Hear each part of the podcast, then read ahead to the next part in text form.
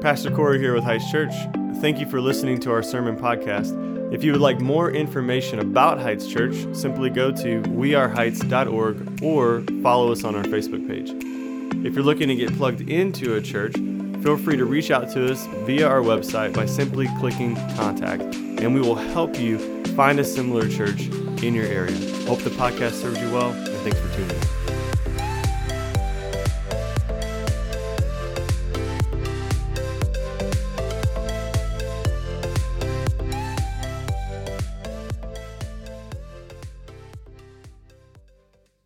This is part of uh, getting into a new building. My mic, for some reason, is not working with our sound system, and I'm using Corey's. Mine is a button I press. Corey's, I have to open and turn on. So, lesson learned, right? My name's David, though. I'm one of the pastors here on staff. I do know how to work microphones sometimes. I'm pumped to be preaching this week. So, just to give you guys a little intro to that, because a lot of you are new, like Corey mentioned, uh, Corey and I preach on a rotation. So, if you're here, what you're probably going to experience is you may never see the same combination of worship leader and who's preaching from week to week. That's going to always vary. So, when we merged churches, he mentioned Collinsville Community Church, that was how we worked out. We'd preach on rotation. I think it's been one of the most beautiful things of the merge is that we're able to give you guys just a different voice at times, and it also frees us up to do other things outside of our sermon prep. Uh, one, of, one of the main focuses for me, and I really wanted to stress this, as Corey mentioned church planting, and you can see international mission, missions up there, is I oversee our church planting efforts and our, and our international mission efforts. And so if you like wonder like, well, what does David do? Well, that's what, that's what I do. I work really hard on all those things to make sure that we are uh, making disciples, not just here in our neighborhoods, but to the nations. And so if you're ever interested in like what we're doing with church planting or missions, we had a missions meeting last week, so there's some cool stuff going on. Also, because Corey had like a novel he had to go through with the uh, announcements, because there is so much going on right now. And he came, as soon as he came in, he came into the green room. He's like, oh, I forgot. He forgot to mention we have our newcomer hangout today. It's immediately following the service. So if you're new to Heights in the past month or two, or longer and you haven't really like got connected to hear what we're about as soon as the service is over um, we're inviting you to go out those doors right there and we're going to have that area kind of blocked off set up with tables we're going to have lunch for you. Corey and i both will be staying with one of our missional communities hosting that and it's an opportunity for you to get to hear from us about our vision to who we are ask us questions and get to know us a little bit. And if you're not staying we'd ask you guys to go out that back door there and you guys have all this room here. We got plenty of room now. We're in this new space you can hang out in here, go get your kids, hang out on that side of the building. But we're really excited to be able to have the newcomer hang out. So if you're new and you want to hear more about us, let's, uh, let's hang out and have lunch. Let me pray for us, though. God, thank you so much for this space that we get to be in. And God, I, I thank you that we do have a ton going on. Good things, not just things to fill a calendar so that we can say that we have a bunch of programs. But God, good things that we get to do to meet new people good things that we get to do to come together to worship you, to, to give away the resources that you've given us to steward, Lord, that we get to talk about how we get to give those back to further your kingdom. So, Lord, today as we sit in this new space, Lord, I pray that you'll speak through me. God, uh, I was asked if I was nervous, and I said, I don't know yet. And when I stepped up here, yeah, it is it's a little overwhelming to to preach in a new space. And god i pray that you will calm my nerves that you use me as a vessel to communicate your word to your people. Pray this in jesus name. Amen so we're a week away from Christmas if you didn't realize that. So if you don't have your Christmas shopping done, you have a lot to do in the next seven days or so. And if you get on Amazon, I'm just going to warn you the delivery date, I don't care if you have Prime or not, you're not getting stuff as quick as you would like. So you're, you're in scramble mode. It is, uh, it's always an interest, interesting season. You know, we, we get here and uh, kids, you're always anticipating it. You're waiting. Christmas is awesome. You get all the stuff that you've been wanting all year. And as we get into Advent every year, we do the same thing. We will preach through hope and peace and love. And then we'll get to this last week of joy.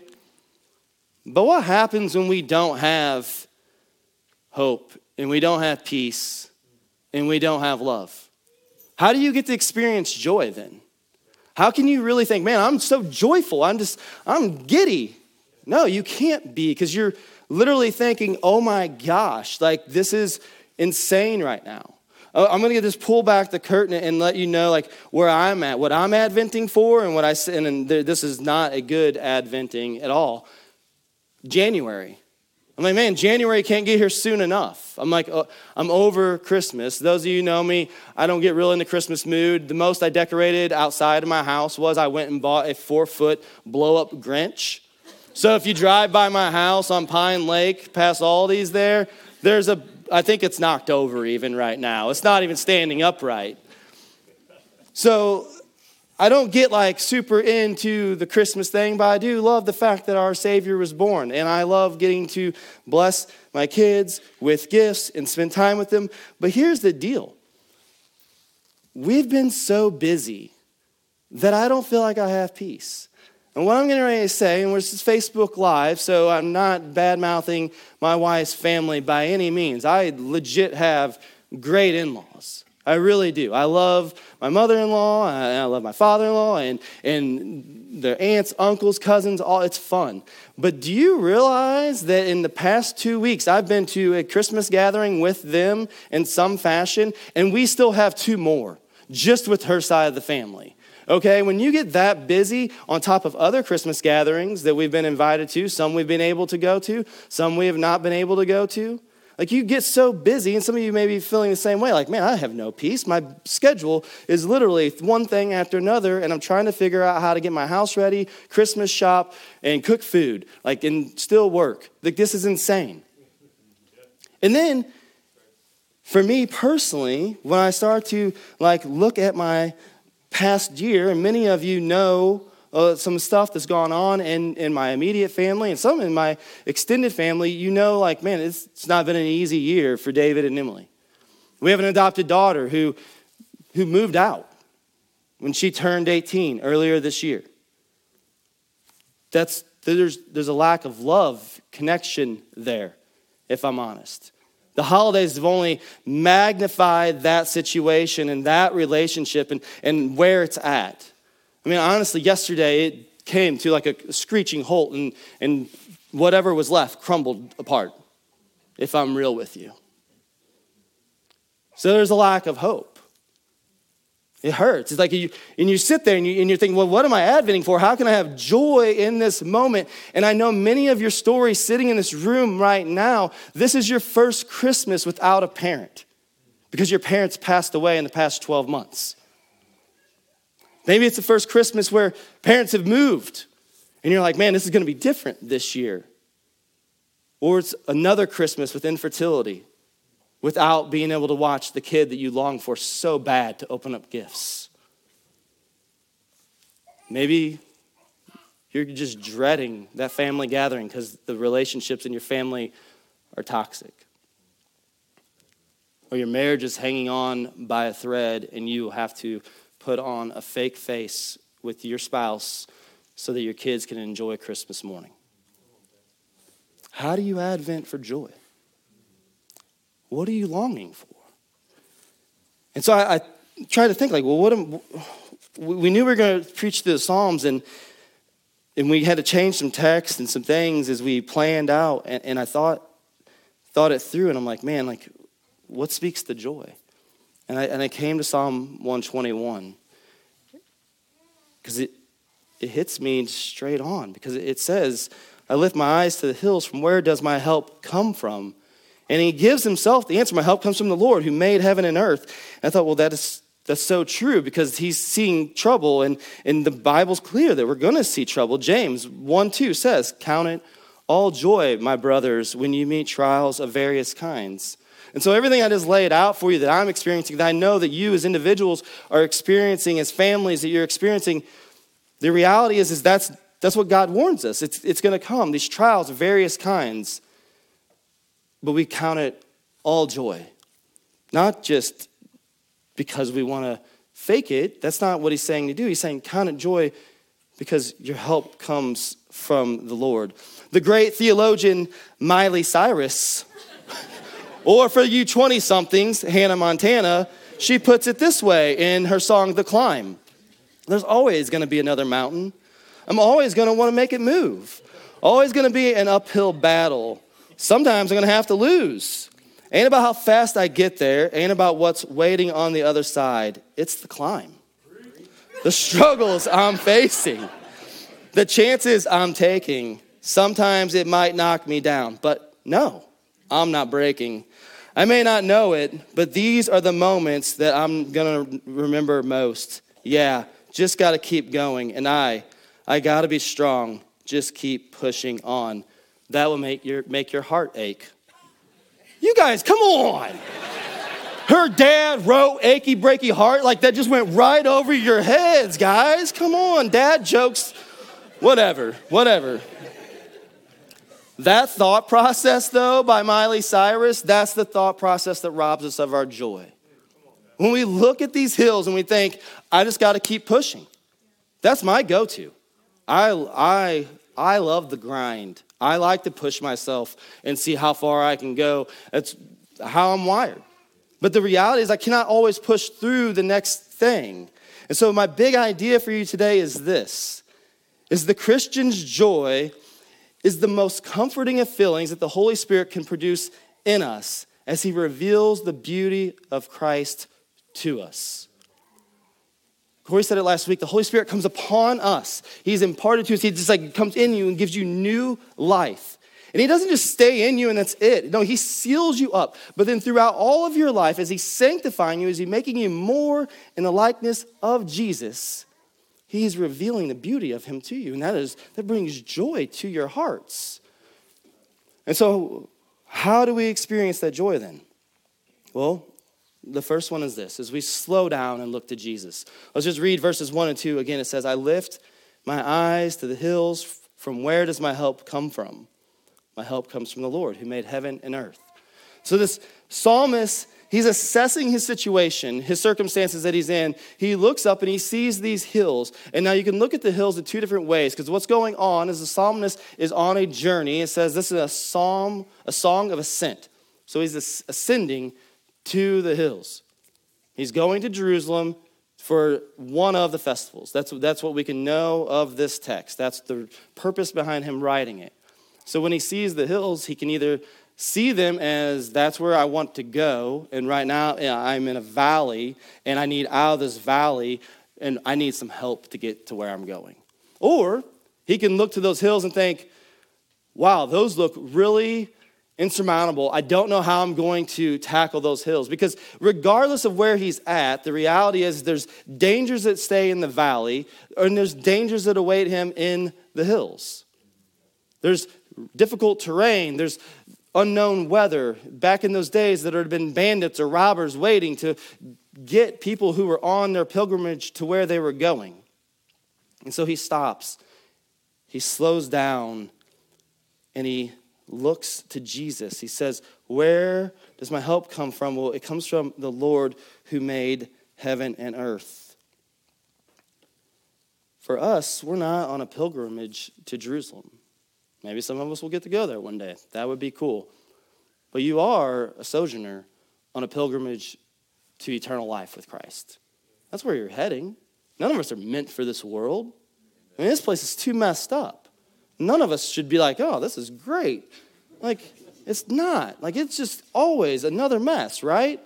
And so, like, when we see that hill, whatever it may be, or that valley, however you want to view it, you have to stop and say, whoa, okay, where does my help come from? What am I going to do now? Because I don't know how I'm going to get out of this situation, or I don't know how I'm going to get past that hill that's awaiting me. I don't know what to do. And right now, I feel like this season of Christmas, this month of December, it only magnifies it. It makes it almost worse because we've commercialized the, the birth of our Savior. And so we spend all this time and all this money and all these gatherings, which can be really, really good. But they can also make you realize just how messed up everything is. And so then, where does your help come from? What we'll do is we'll just put our heads down and try to barrel through like the song. I've been helping coach middle school basketball. Uh, if you know me, like I don't, I'm not good at basketball at all. I wrestled growing up, and so last year around this time, I got asked to help coach basketball for junior Kahoks, and I was like, sure, I'll I'll do it because That's what I do. I'm going to be involved in the community, and if it involves my kids, I'm, I'm all in.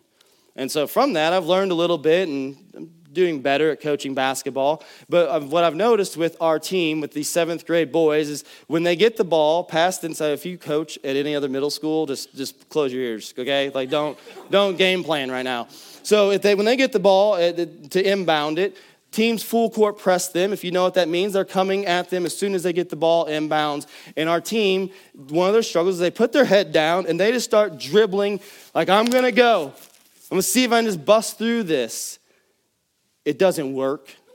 None of them are Michael Jordan. Like it doesn't work. Like they try their best every once in a while, they get through. But the problem is, is we've given them a play to run that they can get out of the press break. It's, it's a press break play, is what it would be called. And, and if they would just do that, they lift their eyes and look. There is help out there because there's four other teammates on the court that they can look to, that they could pass the ball to, to get the ball down the court to score a basket. That's the goal.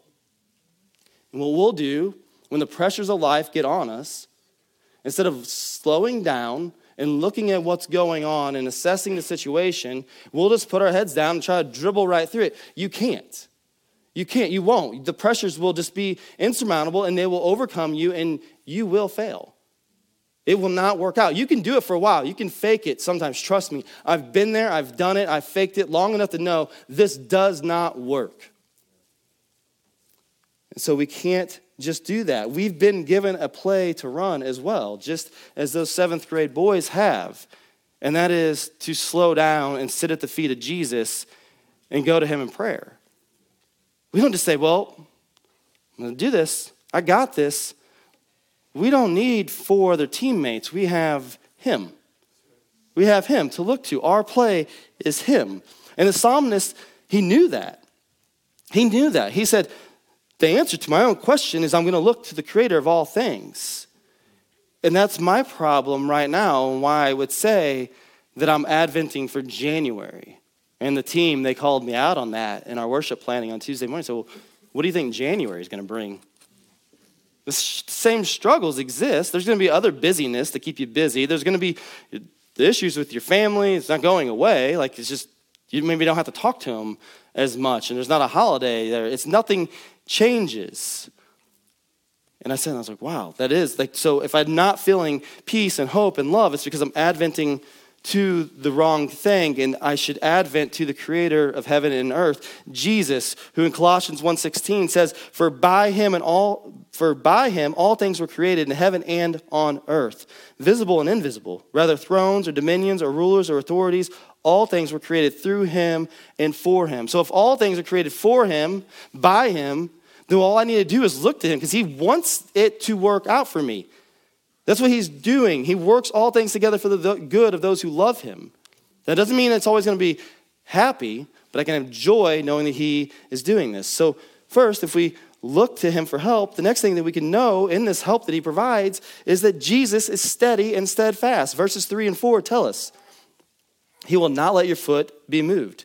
He who keeps you will not slumber. Behold, he who keeps Israel will neither slumber nor sleep. God did not save you and then just set you on your own. He didn't say, hey, just go wander aimlessly until I return or you die. That would be silly. He said, No, I've got you. I'm going to keep you steady. I'm going to be with you. I'm going to give you my spirit, then, is going to live and dwell inside you, and He's going to guide your steps, every step. It says in Psalm 37 23, the steps of a man are established by the Lord when he delights in his way.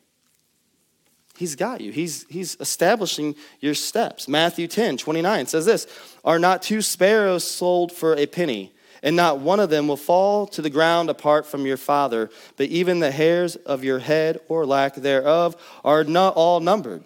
Fear not, therefore, you are more valuable than many sparrows.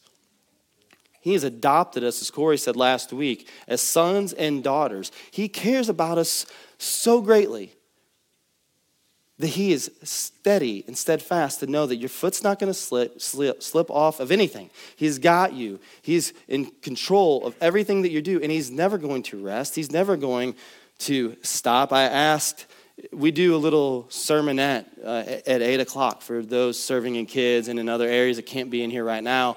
And I asked them, there wasn't a ton of them, but parents of toddlers.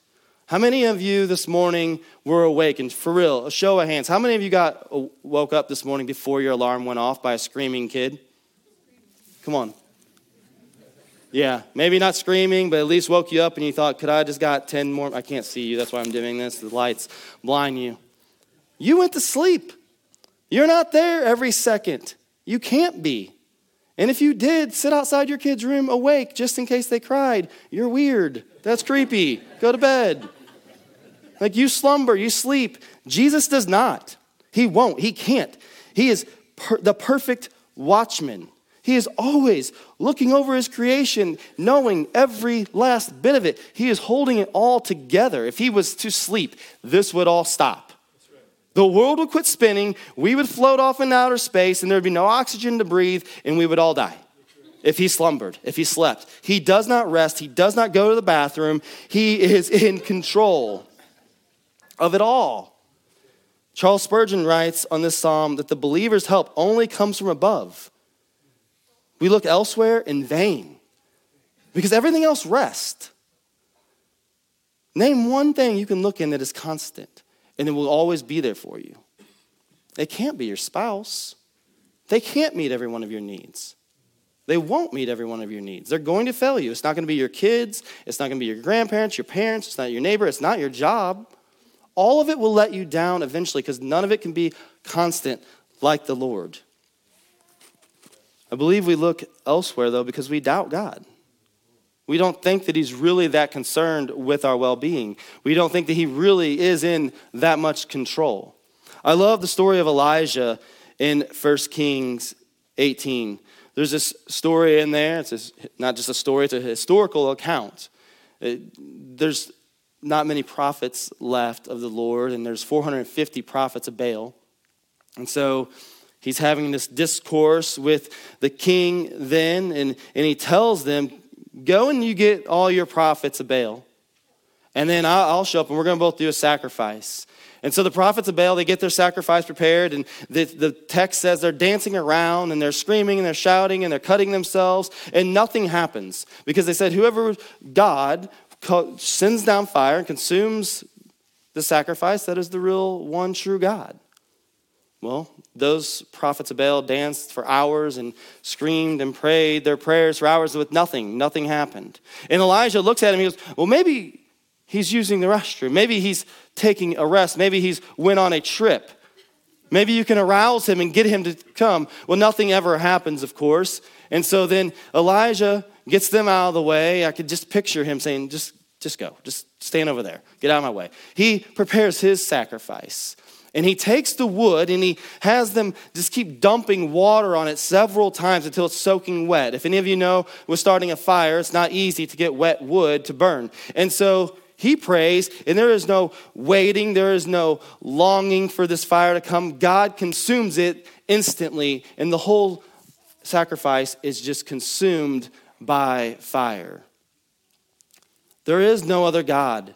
There is no other thing who is there in a moment's notice to do anything and everything that his people need. It's what we do is we, though, doubt that. We think, well, God is asleep. But that text that I read you earlier tells us that not even a bird falls to the ground without God knowing. So trust me, he cares. He knows. He knows where my family is at. He knows where your family is at. He knows the struggles that you're facing, and he wants you not to try to find happiness in your circumstances, but to find joy in him. That's what he's wanting you to have. So we have joy because we have a God in Jesus who never ceases to uphold us. And then as we go on, what we can see is that Jesus comforts his own. He comforts his own. He, we are his people. He desires to keep us comforted. This is what it says in verses 5 and 6 The Lord is your keeper, the Lord is your shade on your right hand. The sun shall not strike you by day, nor the moon by night. So if He is our keeper, and He is watching us tirelessly, never slumbering. What do we have to fear? Scripture tells us in the same Matthew 10 that we read from before, and do not fear those who can kill the body but cannot kill the soul. Rather, fear him who can destroy both soul and body in hell. As we look at that text, what we know is God is not going to destroy his own. He already ransomed us. Jesus already took care of all of it. He paid the price, so he's not going to destroy us. Now he's going to protect us because he wants to see us flourish. He wants to see us do well. He wants to see us take his word to the nations. So he wants us to be safe. And this text tells us, again, what is interesting is he mentions the sun and the moon. So he's basically saying, hey, 24 7, he's got you. During the day and at night, he has got you. But there's so much imagery here because he's, he's protecting, protecting us from these two great lights that he created, that he placed in the sky.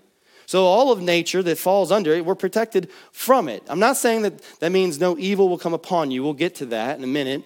But He's got us. He has got us. From the extreme heat of the sun and the bone chilling cold of night, He's got us. There's comfort in that. But it also shows us that He can keep you and all of us. Because He says, The Lord is your keeper, the Lord is your shade on your right hand. He goes on and he starts to talk about how, up in verse 4, he who keeps Israel will neither slumber nor sleep. As it all connects together, what we can see is like, well, yeah, God can do that for you, David. He could, he could protect you, he can, he can get you to have joy, but he's doing it for all of us.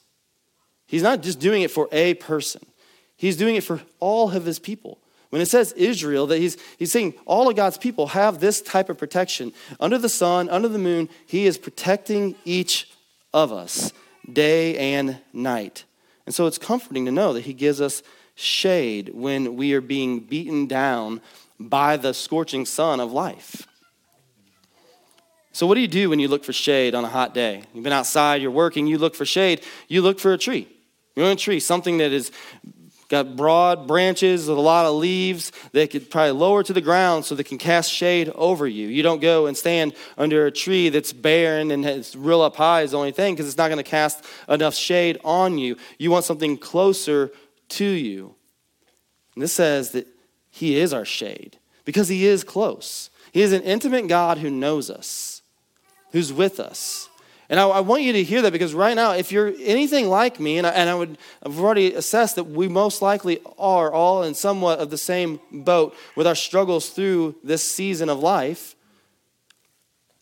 then you need shade. You're searching for something. He wants you to know I, I'm close. I am your keeper. I, I'm not going to let your foot stumble. I'm not going to slumber. I'm always there for you. Nothing is going to strike you down. That's so comforting for us to have joy. To have joy. I want you to keep hearing to have joy, not happiness. I'm not trying to point you to being happy. God is not as concerned with your happiness as He is you finding your complete and utter joy in Him. And so, as we move to the last two verses, then what we can see about Jesus and His help, being our help, is this: is that Jesus' protection is all encompassing. Verses seven and eight say, "The Lord will keep you from all evil." He will keep your life. The Lord will keep your going out and your coming in from this time forth and forevermore. So you're kept from all evil. Your life is kept. Who's doing the keeping? The Lord is. Says it very clear there. I want you to see that. You're not keeping your life. You're not holding all things together. You cannot. No one else is. I just I think I've said that, but I want to reiterate. I want you to hear me because my go to is I've got this. I'm going to power through. I've got this. I'm just going to have to man up. Like, this is like the self talk that goes on in my head. I don't know how you are wired, but I'm saying, what are you, what are you doing, David? Like, suck it up. Like, just pull your stuff together and just get your, get your life straight and just suck it up. Like, you don't need to have all these emotions. Like, what are, what are, what are you thinking? Like, just, and I can't. My help comes from Him. And so when we see this, the Lord will keep me, not David will keep himself. And so God, He's there. And, and, this is another quote from Spurgeon that I was reading him this week. It says, God not only keeps his own in all evil times, but from all evil influences and operations. Yes, evils themselves. So God is not just kind of keeping evil away from you, He's keeping you from evil influences. He's, keep, he's given us a way out of sin. All things evil, God has got us covered in. So I know what you're thinking probably. All right, cool. I'll follow Jesus, and nothing bad's going to happen to me, no evil's going to come upon me. No, that is not the gospel. That is not what the Bible tells us. The Bible is very clear that the gospel is saying, I've given my life for your life. Now, pick up your cross and follow me as I show you grace and forgiven you of your sins. Nowhere does the Bible say this life's going to be easy. Nowhere does this Bible say that everything's going to go okay.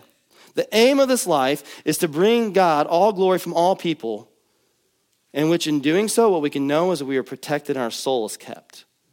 But not that we will never experience any evil. I like what Augustine, one of the early church fathers, writes. He says this Not your body, talking of this protection from evil, not your body. For the martyrs were consumed in the body, but the Lord preserves your soul for the martyrs yielded not up their souls.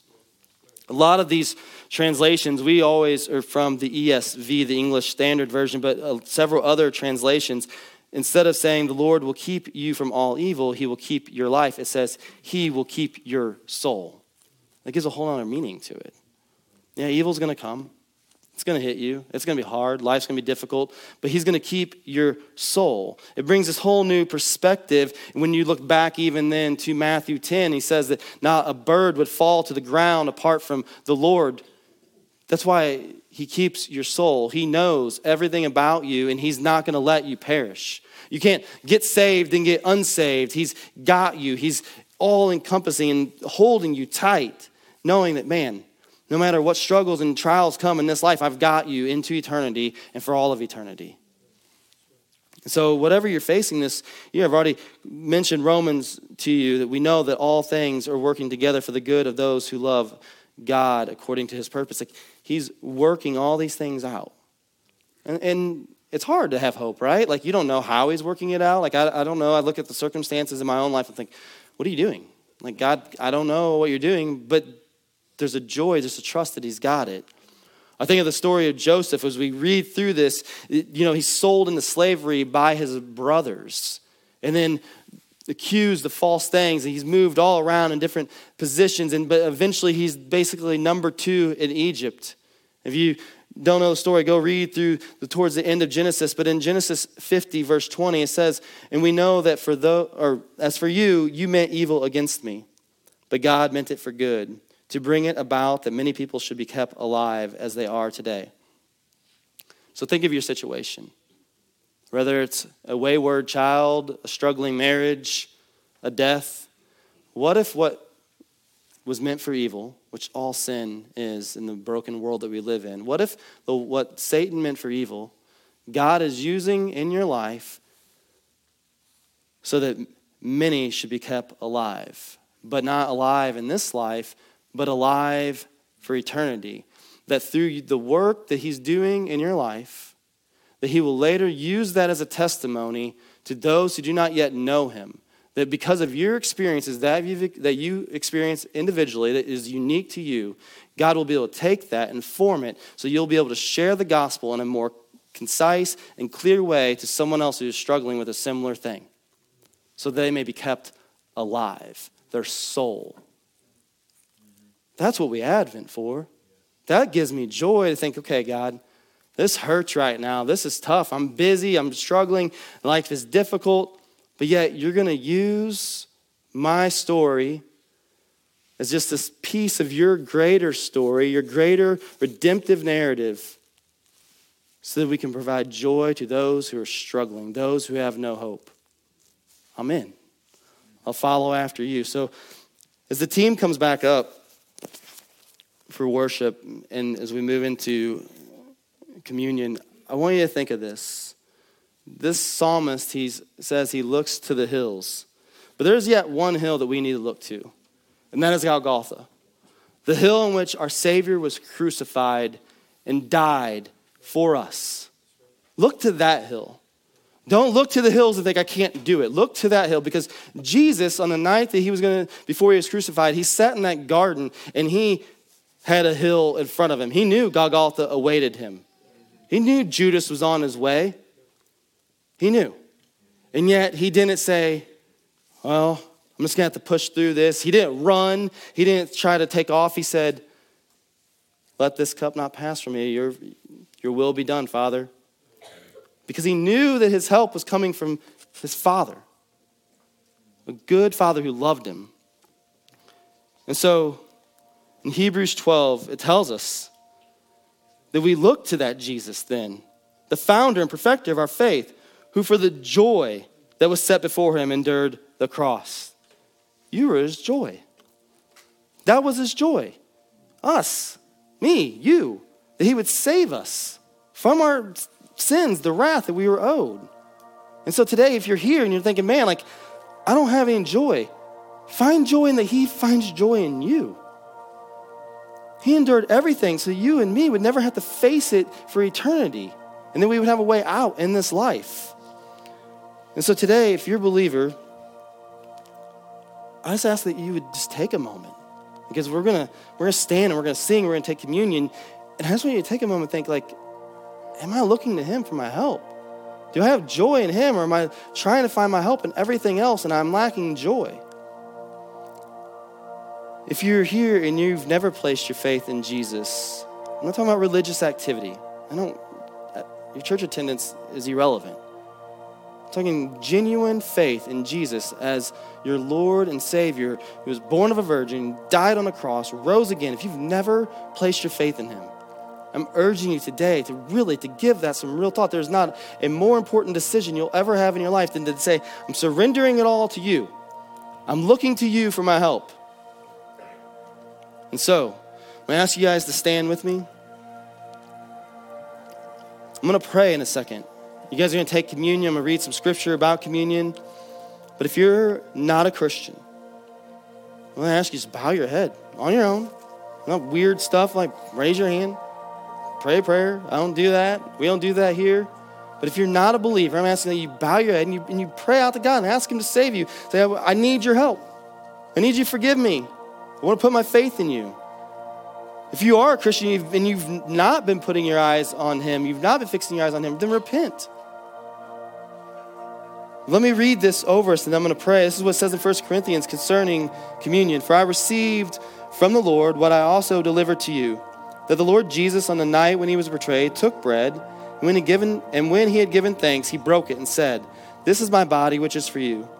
Do this in remembrance of me. In the same way, also, he took the cup after supper, saying, This cup is the new covenant in my blood. Do this as often as you drink it in remembrance of me.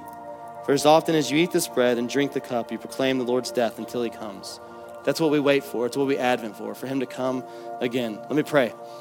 God, help us to see you in all of our circumstances, in all the things that we go through, the valleys and hills of life, Lord. Help us to slow down and look to you, know that you are in all comforting, all encompassing help. God, you've created us, you love us, and you have not just sent us here for nothing. So, God, I pray for those who do not yet know you that are here, those who are watching online, Lord, I pray that you will save them. And God, for those of us who you've already saved, I pray that you will fix our eyes on you again and again every time we turn our eyes away. Praise in Jesus' name. Amen.